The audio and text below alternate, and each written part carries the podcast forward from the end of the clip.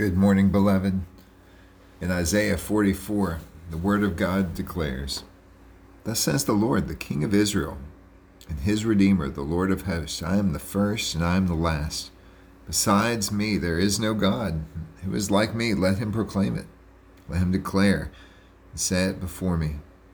Since I appointed an ancient people, let them declare what is to come and what will happen.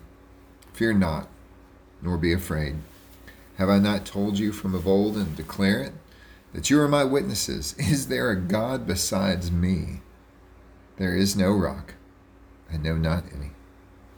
God, we thank you that this promise through the prophet Isaiah is not just for the nation of Israel, but it's for all those who are connected to the true Israelite, Jesus Christ.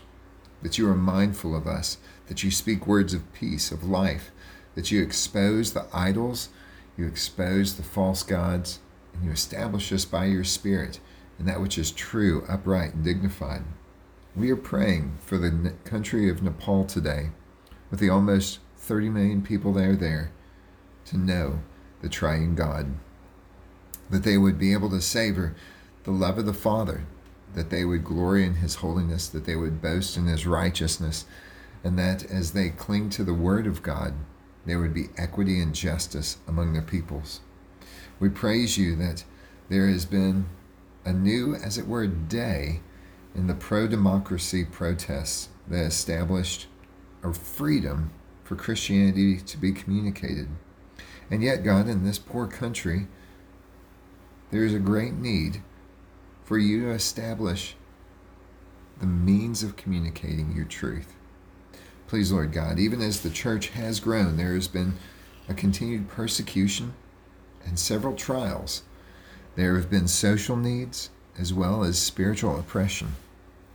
We're praying that you would establish among the people who live in the mountains, among those who are unfamiliar at all with the Bible, among those who are poor and impoverished, among those who are infected with HIV or AIDS, among those who were abused because of sexual deviancy, that you would establish the grace of our Lord, that you would fill people with hope, and that in light of the resurrection of Jesus Christ, the people of Nepal would be filled with love for one another.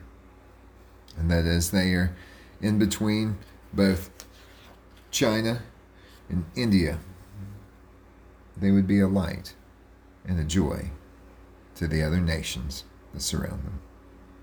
Please, Lord God, do this, for you are the rock, and because you are true, we can obey your command that says, Fear not, nor be afraid.